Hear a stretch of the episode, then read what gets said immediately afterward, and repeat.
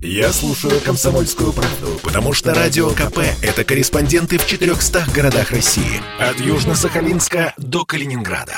Я слушаю «Радио КП» и тебе рекомендую.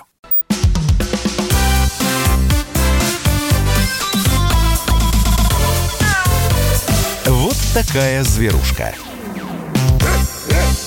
Радио «Комсомольская правда», прямой эфир, Антон Челышев у микрофона. Как обычно, по субботам на связи со студией э, главный врач ветклиники «Спутник» Илья Середа, кандидат ветеринарных наук. Илья Владимирович, приветствую. Здравствуйте. А сегодня э, тем, как всегда, несколько, и э, вот давно мы не отвечали на вопросы о здоровье братьев наших меньших. Сегодня эту ошибку мы исправим. Э, да, э, спрашивают меня, будем ли мы говорить сегодня, продолжать тему расследования жестокого убийства кота в Северодвинске. Да, будем, безусловно, и есть что сказать на эту тему. И кстати, получила продолжение еще одна история Илья Владимирович, о которой мы с вами э, говорили примерно год назад, если вы помните. Это город Подольск, где э, пенсионер э, убил бродячую собаку, заявив о том, что она угрожает ему, его жене, его курицам. Вот в общем, он боялся за свою жизнь, но убил почему-то, а, приманив ее, поймав ее в селок, оставив в селке на несколько часов, потом заколол вилами. А, вот эта история судебное продолжение получила.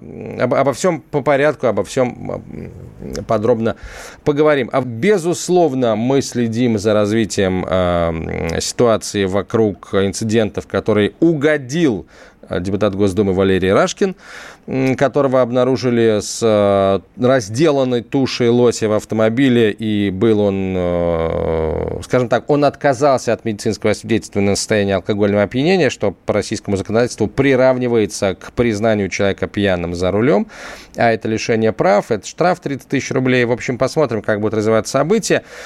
Сам Рашкин, как мы помним, сказал, что он тушу лося нашел, вот, тушу лось нашел, а ружье потерял. А потом э, полиция, которая прочесывала местность, нашла и ружья, и охотничий билет, и на имя э, Рашкина. Вот. Э, никаких, так сказать, разрешений на отстрел лося у него не было и быть не могло, потому что в этом лесном массиве под Саратовом охота запрещена. Ну, для всех, видимо, кроме депутата Рашкина и его и тех, кто был с ним. А, вот что написал по этому поводу депутат Госдумы Владимир Бурматов у себя в Инстаграме про депутата Рашкина, якобы нашедшего тушу лося. Что важно? Первое, не дать замять дело, не дать положить его под сукно, не дать заболтать или спустить на тормозах, как это часто бывает с ВИП-браконьерами. Сейчас удалось добиться оперативного возбуждения уголовного дела. Это дело у полиции уже забрал Следственный комитет. Это хорошо. Теперь важно не дать оказать давление на следствие. А тут некоторые тут уже начали доказ... называть это дело грандиозной провокацией в отношении отношении кристально чистого депутата и тщательно выяснить все его обстоятельства. Как именно? Разобраться с найденной тушей лося. Понятно, что это бред. Едет человек, видит, лежит мертвый лось, сколько лежит? Неделю, три дня, и выходит этот человек из машины, вместо того, чтобы сообщить о найденном убитом животном, берется его разделывать и складывать в багажник. Бред? Бред. Скорее всего, речь о незаконной охоте. Второе. Отказ от медосвидетельствования. Еще одно правонарушение. Третье. Важно выяснить, из чего охотились, что за оружие, кому принадлежит, на каких основаниях и кем было применено. И четвертое. Состав группы, потому что организованная группа лиц, предварительный сговор и использование служебного положения – это отягчающие обстоятельства. Тут уж штрафом не отделаешься, это срок. Как-то так будем контролировать ход расследования. Вот э, еще раз это депутат Госдумы Владимир Бурматов себя в Инстаграме написал. И э, мы тоже, конечно, следим за этой ситуацией, потому что ну, потому что в последнее время а, случаи а, не просто с VIP-охотниками, а даже с обычными охотниками, которые не совсем правильно себя ведут, вызывают очень большой э, резонанс а, в, обще... в обществе. Но в первую очередь, конечно, интересуют случаи нарушения законов, потому что сами, сами охотники, которые закон не нарушают, охотятся только там, где можно и когда можно, и так, как можно очень не любят тех, кто приезжает по-тихому, отстреливает э, копытных, отстреливает дичь и э, пытается скрыться. Охотники, э, которые на основании закона действуют, они сами таких вот товарищей терпеть не могут и товарищами их не считают. Это так, если, если мягко сказать. Э, Илья Владимирович, а вы охотник, кстати, как вы относитесь к охоте? Я вот рыбак, я признаю честно, я люблю ловить рыбу. Я ее ем, когда поймаю. Ну, если, конечно, я ловлю ее там, где можно э, ее, э, так сказать, употреблять в пищу. Но, правда, в последний раз я пойманную рыбу съедал. Пойманную, я имею в виду, в диком водоеме. Ну, лет пять назад я давно уже перешел на принцип «поймал, отпусти». Вот, ловлю и отпускаю. А вы рыбак, охотник, чем, чем увлекаетесь? Я никогда вас не спрашиваю. Да, честно говоря, Антон, Антон, я не рыбак и не, не охотник. Эм, но по поводу охоты у меня свои убеждения. Да, я пожалуйста. Не хочу их, ну, честно говоря, не хочу их транслировать на всю аудиторию. Нет, я... если вы против охоты, вы можете это сказать. Если это же ваше мнение. Я лично, я лично против охоты, но угу. вот мне, мне тяжело убить э, животное ну, может быть, в силу э, своей профессии, может быть, в силу каких-то своих убеждений. Я не осуждаю охоту, честно говоря, тем более, когда она в рамках закона э, происходит. Но я никогда не смогу подстрелить, честно говоря, ни лося, ни кабана, потому что для меня это ну, достаточно сложная морально-этическая да, история и борьба. Я не хочу в этом участвовать. И а, понял это когда-то, что ну вот я от этого отказываюсь на... Раз и навсегда. Раз и навсегда, да. Не, не могу этого делать. По поводу рыбалки, я это опять-таки моя личная да, позиция. Я не понимаю этого удовольствия. Я неоднократно бывал на рыбалке. Вы говорите, как моя жена сейчас. Да, да. Ну, бывал на рыбалке ради другого, ради общения с э, своими друзьями, с коллегами или как-то еще, потому что атмосфера там незабываемая, но это не связано с, ловли, с ловлей рыбы, это связано ну, просто с тем, что мы собрались, и такая вот прекрасная обстановка вокруг, и я от этого получаю удовольствие. Но сам факт ловли рыбы мне не доставляет абсолютно никакого угу. Удовольствия. Ну, вот, поэтому, э, да. Ну вот на, на, на, насчет охоты у меня свои личные предубеждения. Я понимаю, что никогда в этом участвовать не буду, не готов. Угу. А, спасибо э, вам за эту точку зрения. Нам пишут здесь, охота законом запрещена. Нет, значит, все остальное эмоции. Конечно, не запрещена. Еще раз говорю, мы ничего не имеем против охотников, которые э, соблюдают законодательство Российской Федерации. А, господин Рашкин, по версии следствия, насколько я могу судить, незаконно охотился, а, скажем так, он подозревается в незаконной охоте.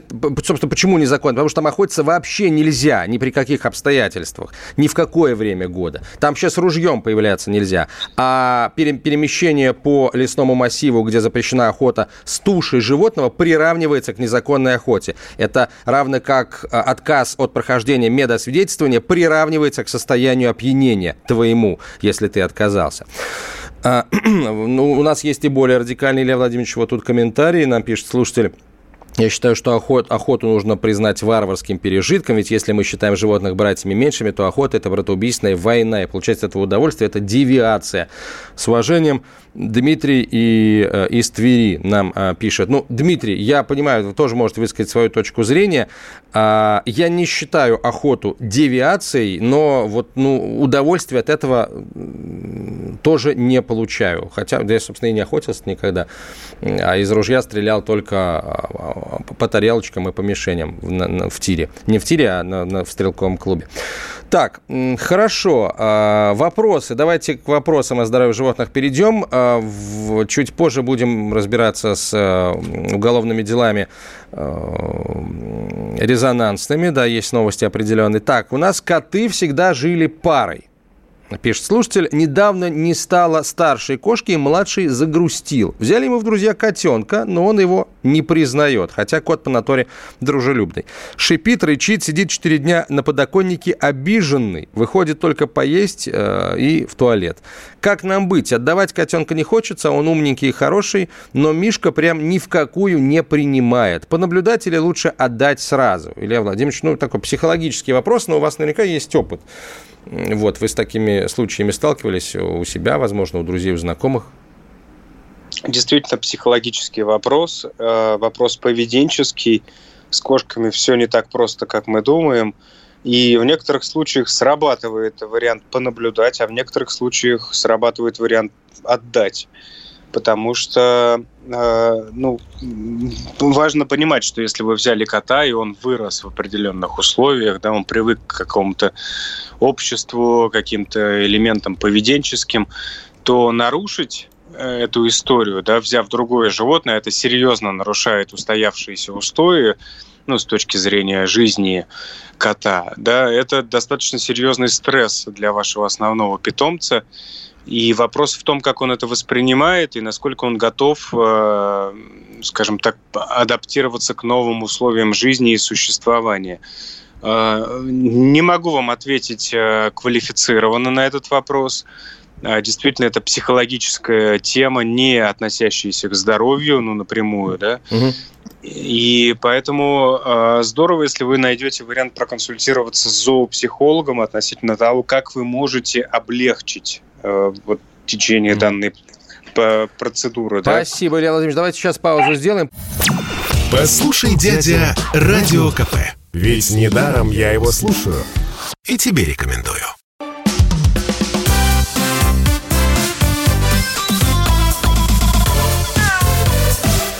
Такая зверушка. А «Комсомольская правда», прямой эфир. Илья Середа, главный врач ветклиники «Спутник», кандидат ветеринарных наук. Меня зовут Антон Челышев. К вопросам, Илья Владимирович, э, давайте вернемся. Так, нам, по-моему, на этот вопрос э, слушатели э, ответили. Ага, из Москвы пишет Юрий. Э, кот и котенок привыкнут друг к другу, уверяю вас. Но потом котенку будет тяжело, когда не станет взрослого кота. Вот. Ну и, в общем, получается, что как ни крути, в какой-то момент кому-то будет, кому-то будет не очень, не очень приятно из э, кошек. А, давайте к другим вопросам, Илья Владимирович. Э, скажите, пожалуйста, на основе каких данных ставится диагноз пиометра, спрашивает слушатель. Живем на юге Ставропольского края, здесь ветеринарии довольно тяжело, нет ни одной клиники. Недавно у нас заболела кошка, точнее, как заболела, начала писаться, и бока стали очень большие. Местный врач сказал, что это пиометр, и предложил прооперировать. Кошке 19 лет. Не знаем, как быть. Э, прекрасный вопрос. Действительно, пиометры или гнойное воспаление матки или эндометрии – это очень частая проблема у некастрированных животных, ну или не стерилизованных. И тот, и тот, и другой термин довольно-таки спорный, но, скажем так, не будем сейчас вникать в подробности, но э, суть в том, что у них есть органы репродуктивной системы, есть матка и яичники, да, которые до сих пор функционируют, несмотря на возраст. И пиометры у кошек и у собак встречаются очень часто. Пиометра связана с э, увеличением объема матки и заполнением полости матки большим количеством гноя. Ну вот если рассматривать такой классический вариант пиометры, да. Но здесь э, э, важна диагностика, это действительно очень важно, и основным вариантом диагностики является УЗИ, ультразвуковое исследование брюшной полости. Если мы видим на УЗИ признаки увеличения матки, а иногда она бывает 1 сантиметр, иногда 2, 3, 4, 5 и даже 6 сантиметров у кошки, можете себе представить, у нее два рога по 6 сантиметров, это в сумме 12 сантиметров, которые заполняют брюшную полость то, конечно, это показание к экстренной хирургии очень часто. Но э, э само по себе увеличение объема живота не позволяет поставить диагноз пиометра. Поэтому если кошки не делали УЗИ, э, ультразвуковое исследование, то э, принимать решение о необходимости хирургического вмешательства, на мой взгляд, очень преждевременно, потому что есть огромное э, количество заболеваний, которые могут приводить к увеличению объема живота. Илья Владимирович, ну, тогда вот вопрос еще, если, если позволите. Ну, вот мы уже с вами три года в эфире работаем. Э, в формате зверушки. И постоянно нам из разных уголков России пишут, что ну, есть проблемы с доступом к качественным ветеринарным услугам. Как правило, это ну, какие-то не, не главные города регионов, не столичные региональные города, а там райцентры какие-то, а может быть, даже и сельские населенные пункты. Но ведь есть же, а, уже развивается активно телемедицина. Вот э, телемедицинские услуги в области ветеринарии развиваются ли? И вот как, как могут ли они помочь вот в таких ситуациях? Как вы думаете? Ну вот смотрите, мы зачастую сталкиваемся с тем, что диагностика у животных является по определению сложной, потому что мы не можем качественно собрать анамнез.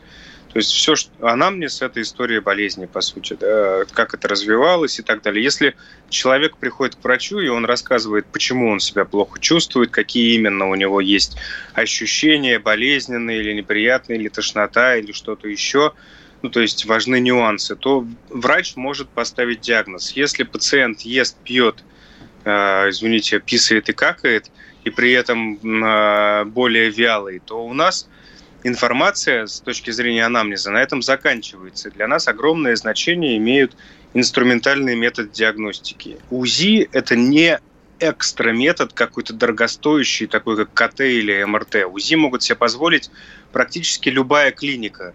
Ну, по секрету вам могу сказать, можно купить э, любой бэушный медицинский аппарат и проводить успешно диагностику. Ну, все зависит, конечно, от, от квалификации специалиста, но тем не менее. Но ближайший город в, в радиусе 100 километров, где есть УЗИ, вы можете найти. если, э, если это так, то найдите врача, который вам может провести ультразвуковое обследование. Пиометра диагноз, который ставится на основании УЗИ достаточно легко. Для этого не нужно быть суперквалифицированным врачом. Да, э, важно знать какие-то нюансы э, и основы. Это ну, относительно просто – Поэтому если у вас в городе нет, ну, посмотрите, где в ближайшем городе это есть. Но потратьте какое-то время для того, чтобы съездить туда и поставить диагноз. В этом нет, а, ну, на мой взгляд, какой-то особой сложности. Но без диагноза разрезать кошку, извините, там, и посмотреть, что у него внутри, и принять решение, ну, на мой взгляд, это неправильно.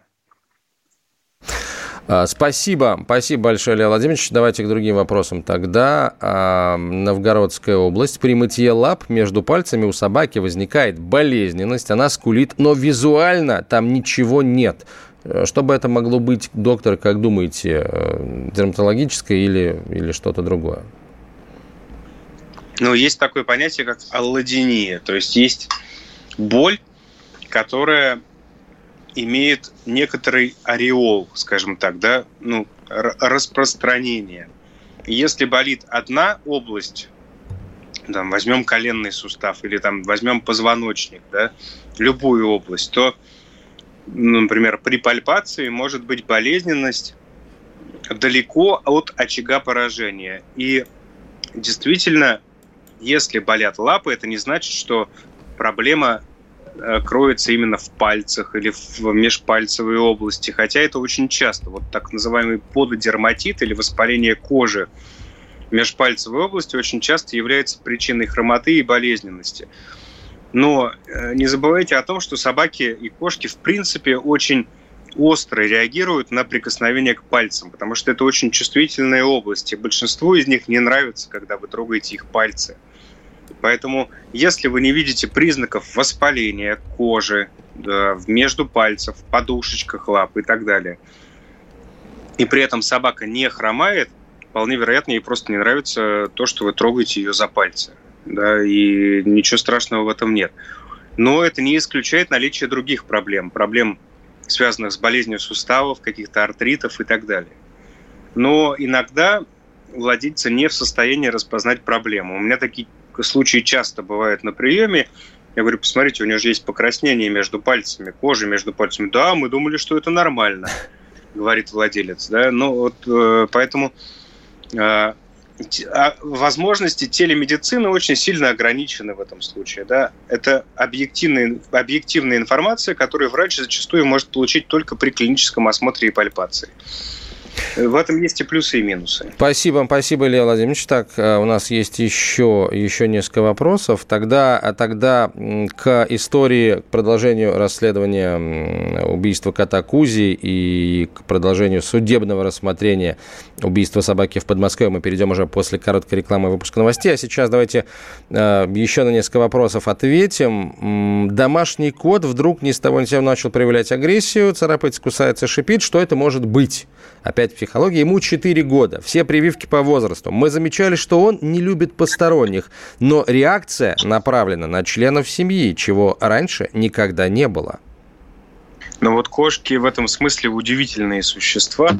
Говорим очень часто о том, что они инопланетяне, да, потому что они могут а, проявлять э, какую-то реакцию на гораздо более глубже лежащие проблемы. Ну, то есть, смотрите, большинство кошек старше 7 лет страдает остеоартритом, как и люди старше там, 50 лет. Да? То есть это хроническое заболевание суставов, которое сопровождается воспалением и болью. И очень часто кошки, страдающие, например, остеоартритом или какой-то другой проблемой, которая является источником хронической боли, они э, не демонстрируют явные симптомы, то есть, например, хромоту, да, ну, то есть, если лапа болит, человек или собака начинает хромать. Кошка не всегда будет хромать, она будет демонстрировать э, другие проблемы, она будет менее активна, она будет склонна к тому, чтобы больше спать, она перестанет запрыгивать на подоконник, она перестанет, например, мочиться в лоток, потому что у него высокие бортики и сложно преодолеть это препятствие. Она будет реагировать в том числе на прикосновение да, неправильное. Это как один из вариантов. Поэтому здесь, э, опять-таки, важен анализ, анализ того, что поменялось в окружающей среде, у кошки, может быть, появились новые члены семьи, маленькие дети, может быть, вы поменяли место, где она писает или какает, или где она ест или пьет, да, и это ей не нравится, они так, она таким образом это демонстрирует. Или у кошки действительно что-то болит. И если это так, то определить э, подобную проблему в состоянии только врач, как правило, и то не всегда.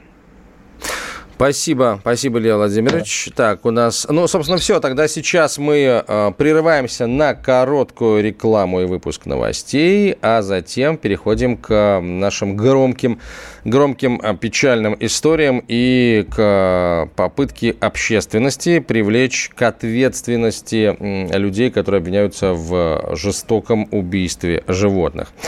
А, Илья Середа на связи со студией, кандидат ветеринарных наук, главный врач ветеринарной клиники «Спутник». Меня зовут Антон Челышев. Попов изобрел радио, чтобы люди слушали комсомольскую правду. Я слушаю радио КП и тебе рекомендую.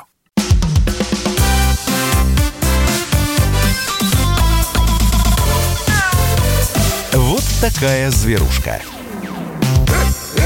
Комсомольская правда, прямой эфир. Антон Челышев, Илья Середа, главный врач ветклиники «Спутник», кандидат ветеринарных наук. Мы продолжаем. Мы прямо сейчас вновь в Северодвинск отправляемся. Я напомню, следим за ситуацией с, разви... Э, с расследованием жестокого убийства кота Кузи, в котором э, по всей вероятности, будут, обв... Э, э, будут обвиняться двое местных жителей, муж и жена. Ну, то есть официально они не муж и, и жена, но живут вместе, у них общий ребенок. А, я напомню, что несмотря на то, что э, кота жестоко убивали на протяжении нескольких дней и вот видео, многочисленные видео этих экзекуций попали в интернет, и на этом видео, по всей вероятности, ребенок э, этой четы э, супружеской тоже запечатлен. Тем не менее, они оба находятся на свободе, их не, не заключили в СИЗО. Вот как нам сообщили источники, близкие к следствию, не заключили в СИЗО, потому что 245 статья у нас считается, все преступления, даже по части, частью 2 245 статьи предусмотрены, считаются преступлениями небольшой тяжести. На прямую связь со студией выходит председатель Архангельского отделения зоозащитной организации Альянса защитников животных Татьяна Халина. Татьяна, здравствуйте. Здравствуйте, Антон. А, давайте начнем э, вот с того, на чем мы остановились неделю назад. А, мы говорили о, о том, обнародованы ли результаты экспертизы тела кота. И э, так, на тот момент этого не было сделано. Вы ожидали этого на вот следующей неделе, то есть на той, которая сейчас уже заканчивается. В итоге результаты обнародованы? Есть результаты экспертизы у э, пострадавших? Нет, нет, результатов экспертизы нет, никто об этом не знает. То есть экспертиза должна была быть уже закончена по срокам, но пока,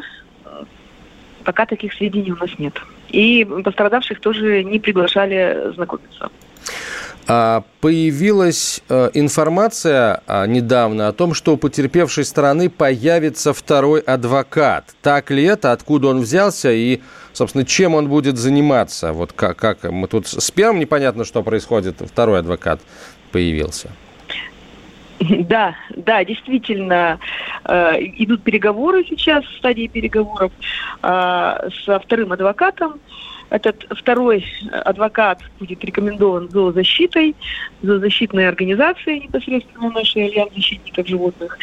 А с какой целью? Ну, чтобы нам тоже держать руку на пульсе, э, чтобы быть в курсе того, что происходит. А, потому что в данный момент э, все общество очень переживает именно от неизвестности и от того, что мы вообще ничего не знаем о, о том, как ведется следствие и что там происходит, и какие мероприятия следственные происходят. Вот. Ну, для того, чтобы была какая-то связь с общественностью, э, в дело вступает э, второй адвокат.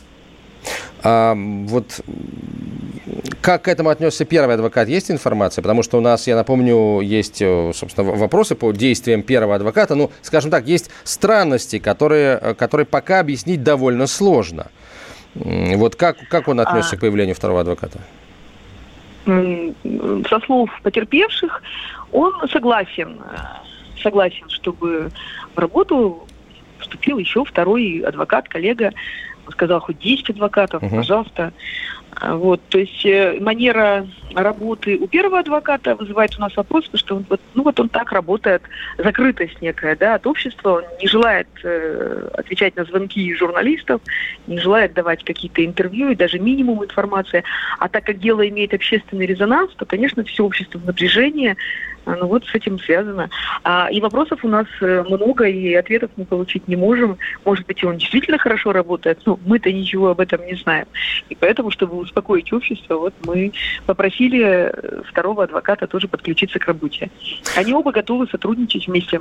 А, мне тут э, э, показали фрагмент видео, на котором э, дочь пострадавшей э, участвует в эфире в, в Инстаграме с э, некой, видимо, местной блогершей, и вот они говорят о том, что э, адвоката Ерыгина им рекомендовали, потому что это единственный адвокат в Северодвинске, который э, участвовал в подобном деле. Но вот как они не сказали может быть, не знают они об этом, э, может быть, им нужно сказать об этом, о том, что он участвовал действительно в этом деле, мы об этом с вами неделю назад еще говорили, но он защищал как раз человека, который выкинул собаку с восьмого этажа, а потом возмущался тем фактом, что ему назначили 120 часов обязательных работ, и заявил о том, что это несправедливый приговор за такое убийство собаки. Интересно, знает ли вот пострадавшая страна о том, что э, Ереген занимался именно этим? Информация из открытых источников, это на сайте э, Архангельского суда информация? А, конечно, они знают. Э, на сайте Северодвинского даже. Суда, Северодвинского, да, да простите, да. Да, сначала от Северодвинского суда, а потом апелляция в Архангельском. Конечно, знают, и они уже это озвучивали не раз. И вопросы эти адвокату задавались. В общем-то, тут бы и не было никаких вопросов к нему, потому что, ну, если э, действительно он был, допустим, дежурным адвокатом э, в суде, э, они не выбирают себе подзащитных. То есть э, положено защищать, э, значит, защищают, они всех защищают, да, все по закону любой преступник имеет право иметь бесплатного государственного адвоката. Только, наверное, у нас и не было никаких вопросов, но вот так же активно он, на наш взгляд, это на наш субъективный взгляд, он не защищает э, сторону кота Кузи, как он защищал вот того живодера, который скинул собаку с восьмого этажа.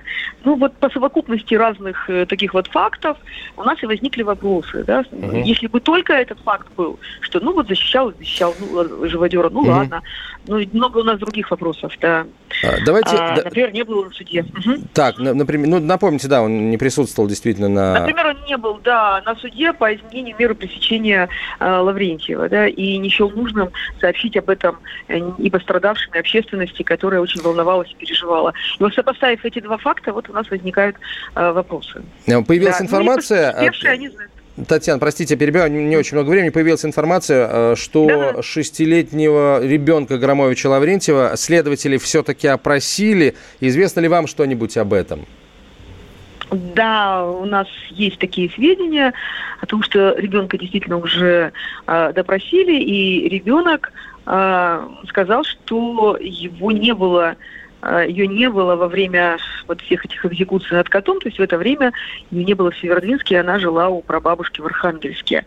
А, это очень важное обстоятельство, Э, для, мы думаем, что это все делается для того, чтобы э, Громович не понесла наказание, да, и не была привлечена к ответственности. Но это, это сразу, да, один пункт обвинения, да, пункт, я уж не помню какой э, по номеру, да, так сказать, по букве, в, точнее, угу, пункт В, угу. да, вторую часть да, 245 да. статьи.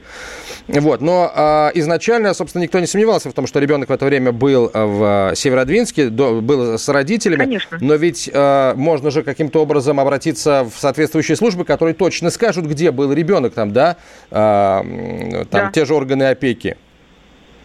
Ну вот органы опеки официально а, заявляют о том, что ребенок в это время был а, в Архангельске. Ох, как Хотя... интересно.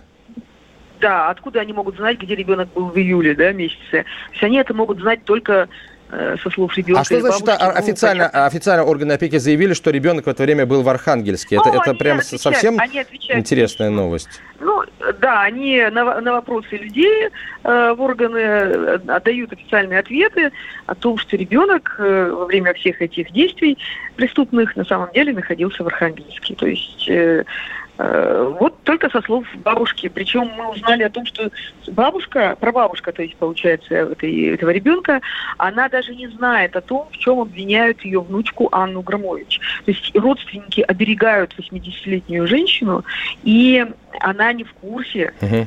что на самом деле произошло и какое преступление она совершила. А, вот, и поэтому они всячески пытаются спасти Анну неизвестно от чего.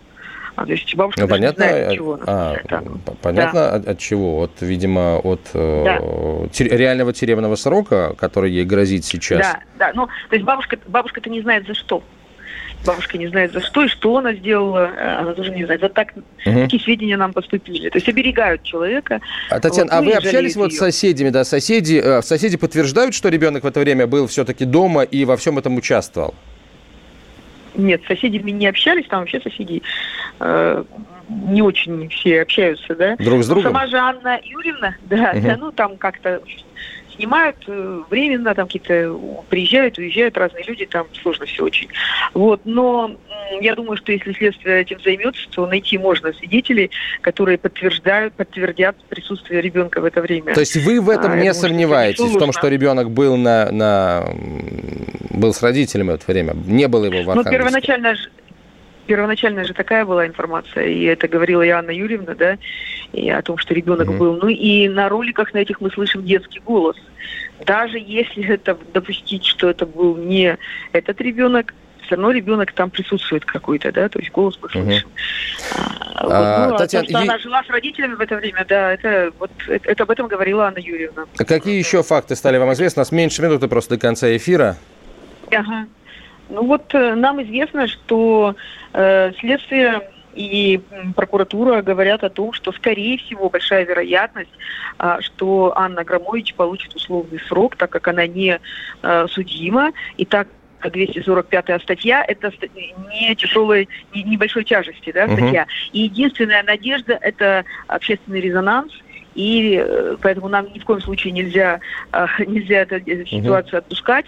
Ну и нам действительно нужно найти факты и доказательства того, что ребенок, ребенок это все видел. Это очень важное обстоятельство. И вот сокрытие этого обстоятельства... То есть экспертиза тела том, животного ее... нужна и экспертиза э, роликов, всех роликов тоже нужна. Да. Татьяна, спасибо вам большое. Татьяна Конечно. Халина, председатель Архангельского отделения зоозащитной организации «Альянс защитников животных». Мы продолжим через несколько минут. Я предпочитаю правду, правду, а не слухи. Поэтому я слушаю Радио КП. И тебе рекомендую.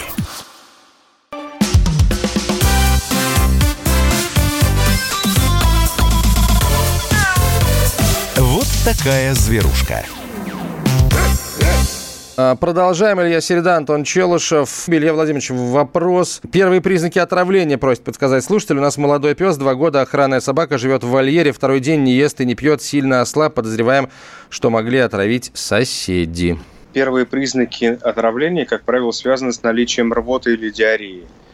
Но также важно помнить, что есть сезонные болезни, и сейчас никто не исключает наличие того же пироплазмоза или бабезиоза. Да? Вопрос э, в том, обработали вы вовремя собаку от клещей. и можем ли мы исключить эту проблему. Но основными признаками болезни все-таки, как правило, ну, отравление да, является угнетение общего состояния, снижение активности, появление рвоты, диареи, например – а, ну, пожалуй, все. Но зависит, конечно, многое от того, каким ядом отравить. Ну да, давайте мы что-то, так говорится, перечислять не будем. Но мне кажется, что если есть подозрение вот на э, столь серьезное повреждение, надо, видимо, ну, наверное, не ждать, а брать в охапку и ну, Просто вести. если собака, да, если собака себя плохо чувствует, но, наверное, не очень правильно подозревать, что его отравили. Да, есть э, ну, потенциально другие возможные причины, по которым он себя плохо чувствует. Спасибо, спасибо большое, Илья Владимирович. Давайте перейдем теперь к обсуждению еще одной истории, которая произошла, э, на самом деле, два года назад. И год назад мы об этом говорили. Э, речь э, идет об инциденте, который произошел в СНТ в Торчермет. Это где-то под Подольском. Поступила, я сейчас вот читаю в инстаграм-аккаунте фонда «Дарящие надежду». Два года назад через Добродел поступила заявка на отлов бездомных собак в СНТ в Торчермет. Чермет ловцы приехали нашли собаку, висящую в металлическом селке. Селок соорудил местный житель. А, этого ему показалось мало, он добивал задыхающуюся собаку вилами. вилами. Собака провисела так до середины следующего дня. На этого человека а, по фамилии Захаров подали в суд за жестокое обращение, но суд его оправдал. Дескать, умысла на доставление страданий не было. Вот об этом, кстати, мы год назад говорили. Поскольку бездомная собака, по мнению судьи Подольского городского суда а, Сусалевой, находилась на земельном участке Захаровой выражала угрозу своим поведением хозяина участка. Убийство собаки вилами признали самозащитой. На то, что Захаров с целью поимки собаки изготовил металлический селок и наблюдал мучения собаки, висевшей в петле почти сутки, нет, это не жестокое обращение. Общественность была решением суда возмущена, подали апелляцию. В апелляционной инстанции вновь был оправдательный приговор. История на этом не закончилась. Общественность обратилась в кассационный суд. И вот кассационный суд отменил оправдательный приговор и направил дело на новое рассмотрение. Не прошло и двух лет с момента трагедии. На прямую связь со студией выходит руководитель Международного юридического центра содействия Маргарита Гаврилова. Маргарита, здравствуйте. Вот год назад вы с вами, мы с вами на эту тему общались. Вы спасибо за то, что да, вы продолжаете за, этой, за этим делом следить. А, пожалуйста, а, а, объясните, пожалуйста, на каком основании Кассационный суд отменил эти приговоры? Ведь э, в предыдущих инстанциях судьи, ничтоже сумняшься, говорили невиновен. А, как же, на что сослался Кассационный суд? Кассационная инстанция сослалась на то, что, придя к выводу об отсутствии действий Захарова с объективной стороны преступления, предусмотренным 245 статьей Уголовного Кодекса Российской Федерации, суд не учел умышленные действия Захарова, которые свидетельствуют о мучительном способе умершления животного. Это вы сейчас То процитировали мне, да, этот самый... Это, да, я прочла их угу. приговоры, совершенно верно. А, о том, что он установил селок и наблюдал за мучениями собаки, и не пытался оказать ей помощь, не пытался ее вызволить, не пытался соблюсти действующее законодательство, а обратиться в какие-либо органы либо организации с целью привлечь внимание и освободить собаку. Не давал ей есть и пить, а просто наблюдал. А с вашей точки зрения, вот а, что означает вот тот факт, что кассационная, ну, опять же, на, на, на основании вашего опыта, на основании юридической практики а, признанной, принятой, да, вот а, то, что кассационный суд отправил, отменил приговор, что это а, означает и чего лично вы, как специалист, ждете а, от продолжения, а, судебного продолжения этой истории? Знаете, ну, крайне редко бывает так, когда кассационная инстанция отменяет решение двух предыдущих инстанций, чтобы снова вынесли оправдательный приговор. В моей практике такого практически не было. Поэтому мы ждем, безусловно, обвинительного заключения и обвинительного приговора. А что светит, э, что грозит, ну, светит не будем, да, что грозит господину Захарову вот за э, то, что, предус... за то, что он сделал? По смыслу санкций статьи 245 э, части 2, там до 5 лет лишения свободы допустимо, но с учетом того, что он инвалид и пожилой человек, безусловно, реального срока ему никто не даст. Мы надеемся на условное осуждение. А, а не может такого случиться, что, например, сейчас сторона защиты господина Захарова ну, поменяет тактику и будет говорить, э, вот, что на самом деле не было никакого силка, или он там случайно оказался, а, Нет, они не могут этого Почему? сказать. Это доказанные факты, доказаны и первой, и второй, и третьей инстанции. и он сам не отрицал, что да, я соорудил селок, да, в него попала собака, да, мы наблюдали это довольно продолжительный период времени, как собака билась в этом селке. Поэтому сказать сейчас, что селка не было, он не может. Селок был изъят органами правоохранительными с места преступления, приобщен в качестве вещественных доказательств. Маргарита, спасибо вам большое. Руководитель Международного юридического центра содействия Маргарита Гаврилова была на прямой связи со студией. Ну, а, естественно, я должен был обратиться и ко второй стороне а, этого процесса, и это правильно. И я обратился а, к адвокату, процессуальному защитнику Николая Захарова Игорю Запоточному. И удивительное дело, встретил, так сказать, готовность тоже на наши вопросы в прямом эфире ответить. Игорь, здравствуйте. Э, во-первых, спасибо действительно вам за то, что вы согласились на наш вопрос ответить. Как видите, вот у нас тут все э, спокойно, чинно и благородно. А, вот как изменится э, ваша позиция как, как защитника? Да, вообще, как вы, как защитник господина Захарова, восприняли решение Конституционного суда, потому что э, ну вот противоположная сторона, да, а понятно, что противоположные стороны, они по большому счету не являются вашим, вашими оппонентами в суде, вот, потому что собака бесхозная. А, вот они считают, что кассационное э, решение конституционной инстанции означает, что ну, оправдательного приговора вновь не будет. А как вы думаете? А, добрый вечер. Приветствую всех радиослушателей.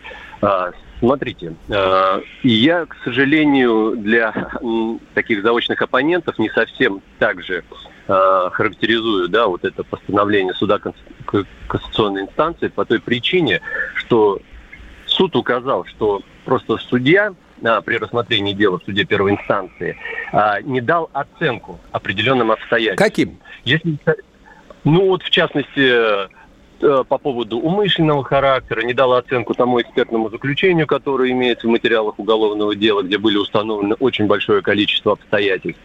А, и умышленный характер, а, опять-таки, в рамках чего? Когда мы рассуждаем с точки зрения а, вот диспозиции статьи 245, мы должны вести речь о чем? Мы не должны вести речь о том, что собаку э, там убили, мы ведем речь о том, что было жестокое обращение с животным. А именно, а, с какой целью? С целью причинения боли и страданий. А, в ходе а, настоящего судебного разбирательства Захаров не будет пытаться изменить какую-то свою позицию. Он изначально, с момента возбуждения уголовного дела, придерживался одной позиции, что никакой цели на то, чтобы собаке причинить боль и страдания, и уж тем более наслаждаться этим процессом не было. А, все действия его были связаны только с тем, чтобы оградить непосредственно свой участок от проникновения как раз бродячих собак. А, хорошо, а как же тогда вот воспринимать тот факт, что собака определенное количество времени, кстати, какой период времени собака пребывала в удавке? Вот, э, и как вот сказала я буду говорить ваш оппонент, да, госпожа Гаврилова, а, господин Захаров ничего не сделал для того, чтобы э, собаки, э, мучения собаки, как-то собаку избавить от мучений, но не, не, не, не убив ее, а как-то, я не знаю, отвезя ее к ветеринару, например. Угу. Вот просто никто э, не обращает внимания на те обстоятельства, которые заявляет Захаров. Вот в частности, он говорил после того, когда обнаружил то, что собака а, попала вот в эту петлю. Я хочу обратить внимание то, что собака не висела, не задыхалась. Собака находилась в петле. Петля работает по принципу, в принципе, вот, э, знаете, строгого ошейника. Когда собака начала совершать э, действия для того, чтобы выбраться, она в этот момент причиняла себе действительно боль. Но к этому Захаров не имел никакого отношения. При но, этом он действительно Но в петле-то собака, подойти. в петле-то, простите, я вас перебью, в петле-то да. собака оказалась по, по, по, по вине господина Захарова, потому что он ее там, эту петлю, э, установил. Да, но с какой целью? То есть, я так понимаю, наши оппоненты считают то, что это был а, заранее а, запланированный план для того, чтобы поймать в петлю собаку. Но это было сделано не для этого. Просто еще раз говорю, а, в материалах уголовного дела содержится исчерпывающий uh-huh. перечень обстоятельств. В частности, то, что этот кусок а, забора был отсутствован только по той причине, что Захаров а, строил себе курятник и, соответственно, для того, чтобы а, Игорь, я прошу прощения, у нас просто 10 секунд до конца эфира. А, давайте так, мы а, продолжим а, следить за, за ходом этого дела, потому что следующее заседание 12 декабря. Обязательно дадим слово всем, в том числе и вам. Антон Челышев, а, Илья Середа, кандидат ветеринарных наук, главврач клиники «Спутник». Оставайтесь с нами, друзья, до встречи через неделю. Берегите тех, кого приручили. Вот такая зверушка.